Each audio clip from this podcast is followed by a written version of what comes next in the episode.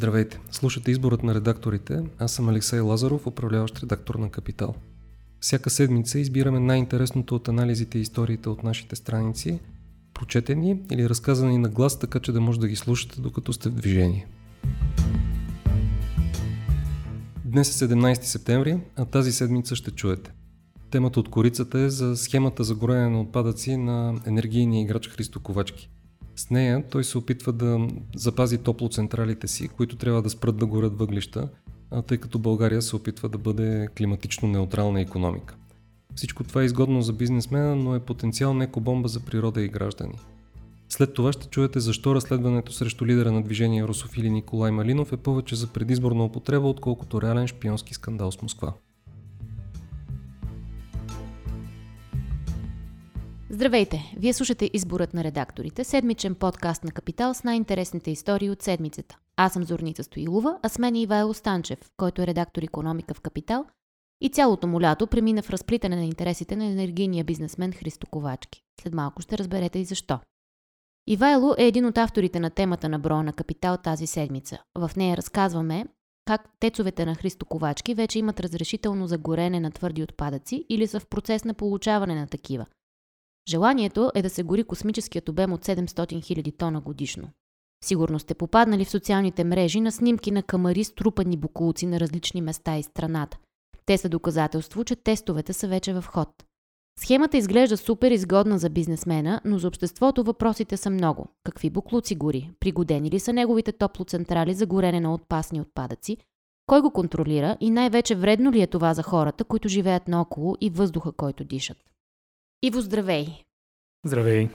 Припомни ни кой е Христо Ковачки и какъв бизнес притежава той в България. Христо Ковачки е един от емблематичните бизнесмени за последните 15 години, може да кажем.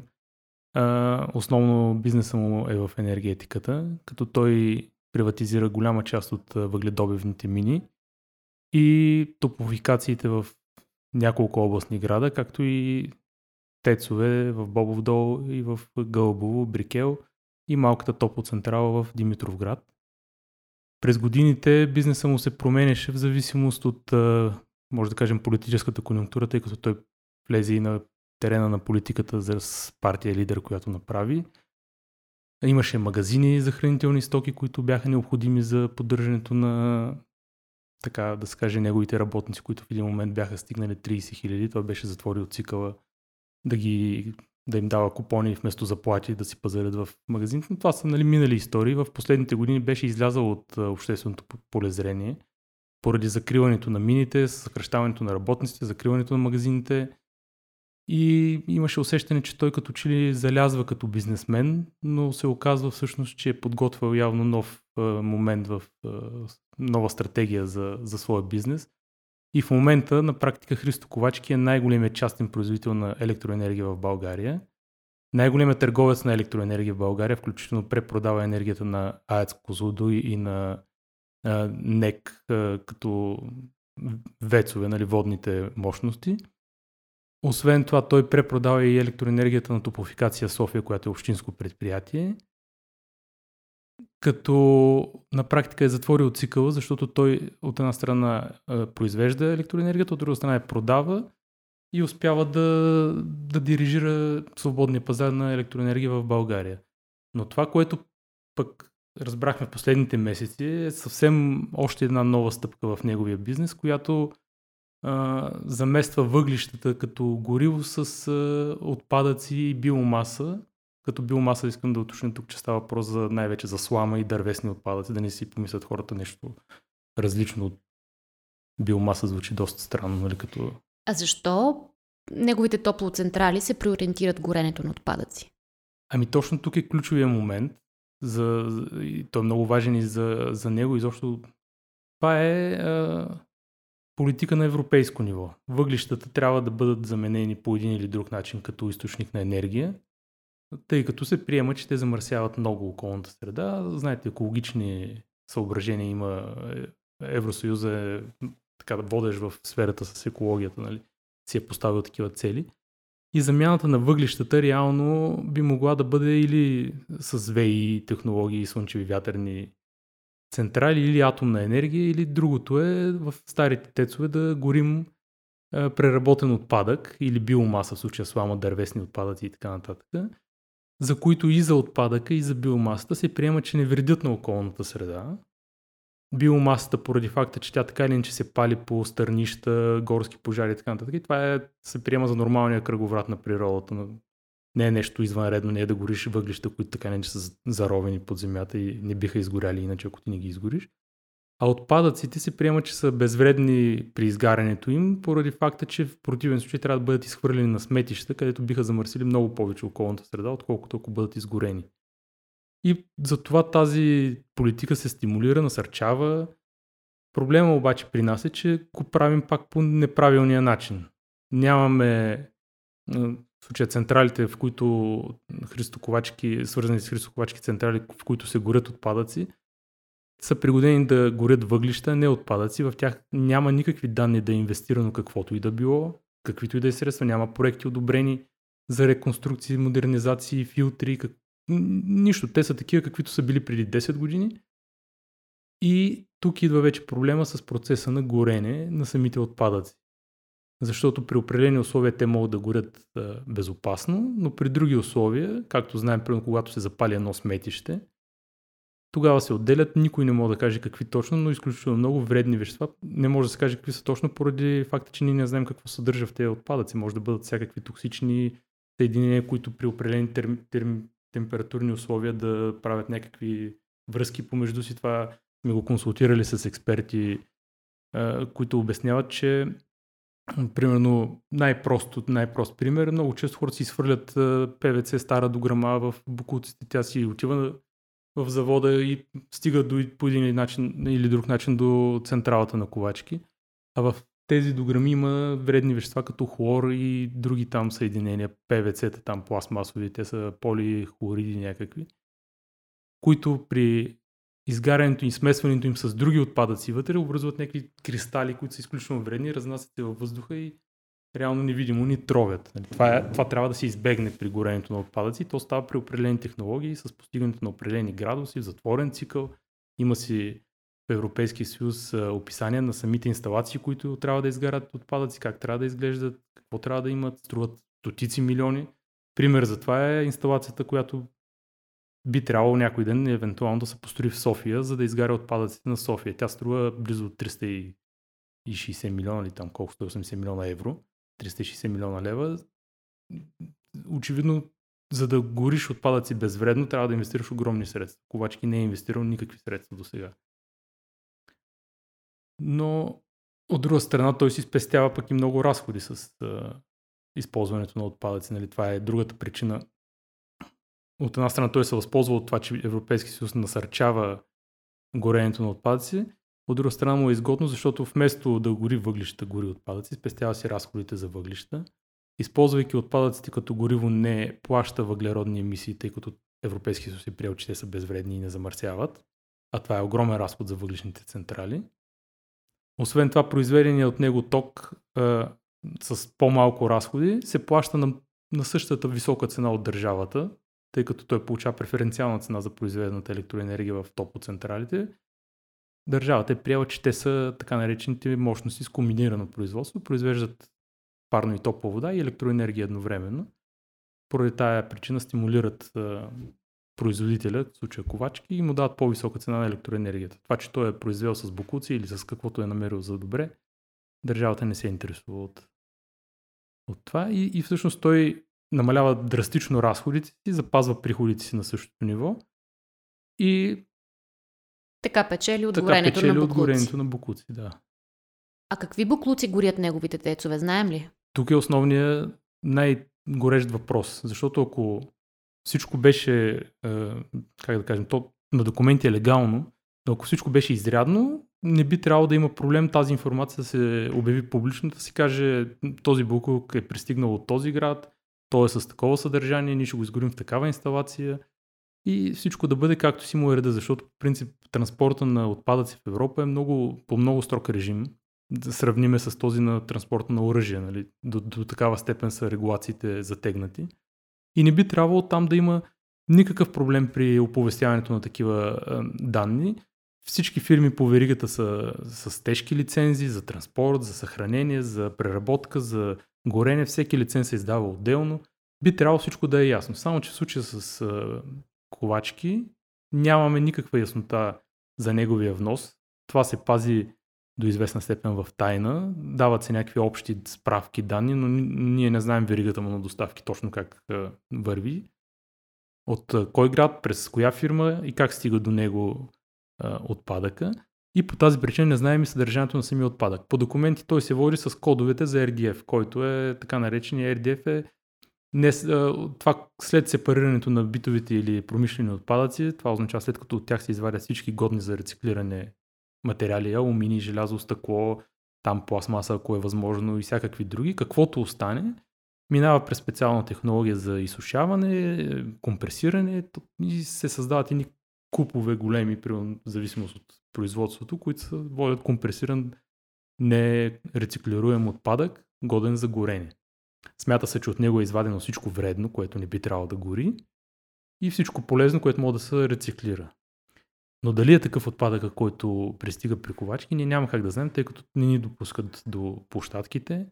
Документите показват, че това е редиев отпадък, но а, дали е такъв, снимките показват други снимките, които бяха публикувани в интернет, будят сериозно съмнение дали наистина е такъв отпадък, защото може всеки човек в Google да си пусне едно търсене, да си напише RDF отпадък и да види как изглежда и да види снимките на площадките на ковачки, че нямат нищо общо с това. В същото време имаме друг внос на отпадъци в България, който е за циментовите заводи, чието собственици са западни фирми, повечето големи циментови заводи в България. Там нещата са много ясни. Има си верига на доставките, фирма доставчик, происход на отпадък, от кой град е тръгнал, в случая най-често от Великобритания тръгва, през с кораби, до Варна, количества, всичко е докладвано, изгорено по съответната технология. И там няма и притеснение нито от а, транспортната фирма да комуникира с медиите, нито от самите заводи. А, общо ето този другия път на другия отпадък изглежда много а, прозрачен и точно това пък създава още по-големи съмнения за това какво се случва по другата линия от Италия към ковачки. Италия казваме образно, защото такива са твърденията. Фактически ние не получихме нито един категоричен отговор от офисите на, на Христо Ковачки, че наистина се осъществява внос от Италия по някакъв начин.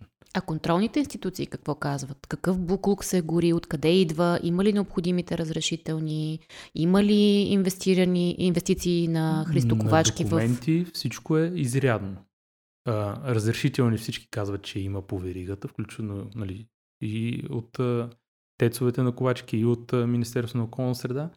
То е невъзможно да няма разрешителни, защото ти не мога да транспортираш отпадък от една страна в друга, за да, ако нямаш разрешителни. Това е абсолютно абсурдно, нали, колкото да е. И дори да става въпрос за някакви наши местни си неща, отпадъка е с много тежък режим на превоз. Той не може да тръгне скоро през някакво море и просто да си пътува.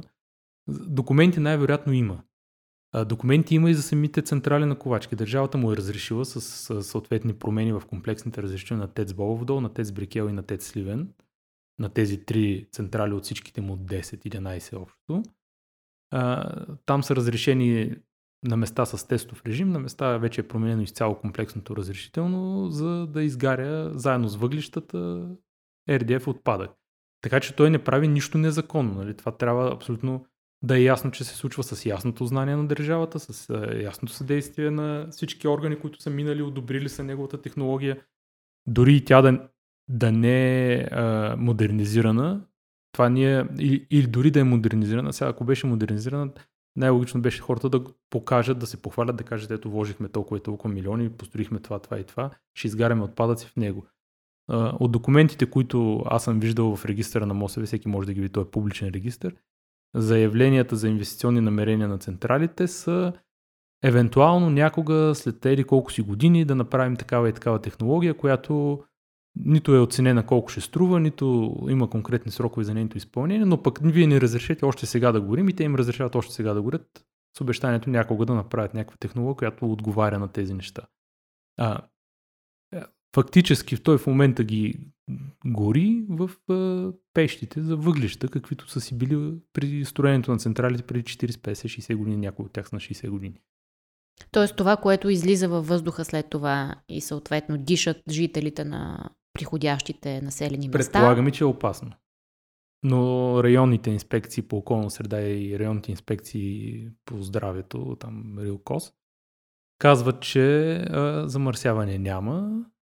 По време на тестовото горене, те го водят все пак тестово в Брикел, не са установени замърсявания. В Бобов дол тестовете са минали и са му издали вече разрешение всяка година да гори по съответния брой, мисля, че бяха 35 000 тона отпадъци на година.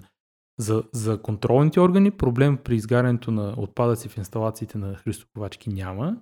Точно затова те са му го разрешили това да го правят. В момента има процедури за останалите а, 6 още топофикации и ако не беше се развихрил този скандал с Бокуци, най-вероятно щеше да получи разрешителни. Сега, доколкото имаме информация и от офиса на Христо Ковачки, някои от процедури ще бъдат спрени заради общественото недоволство, но това не означава, че няма до година да бъдат възобновени наново. И общо взето в 9-10 точки на страната ще се горят отпадъци по неясни технологии.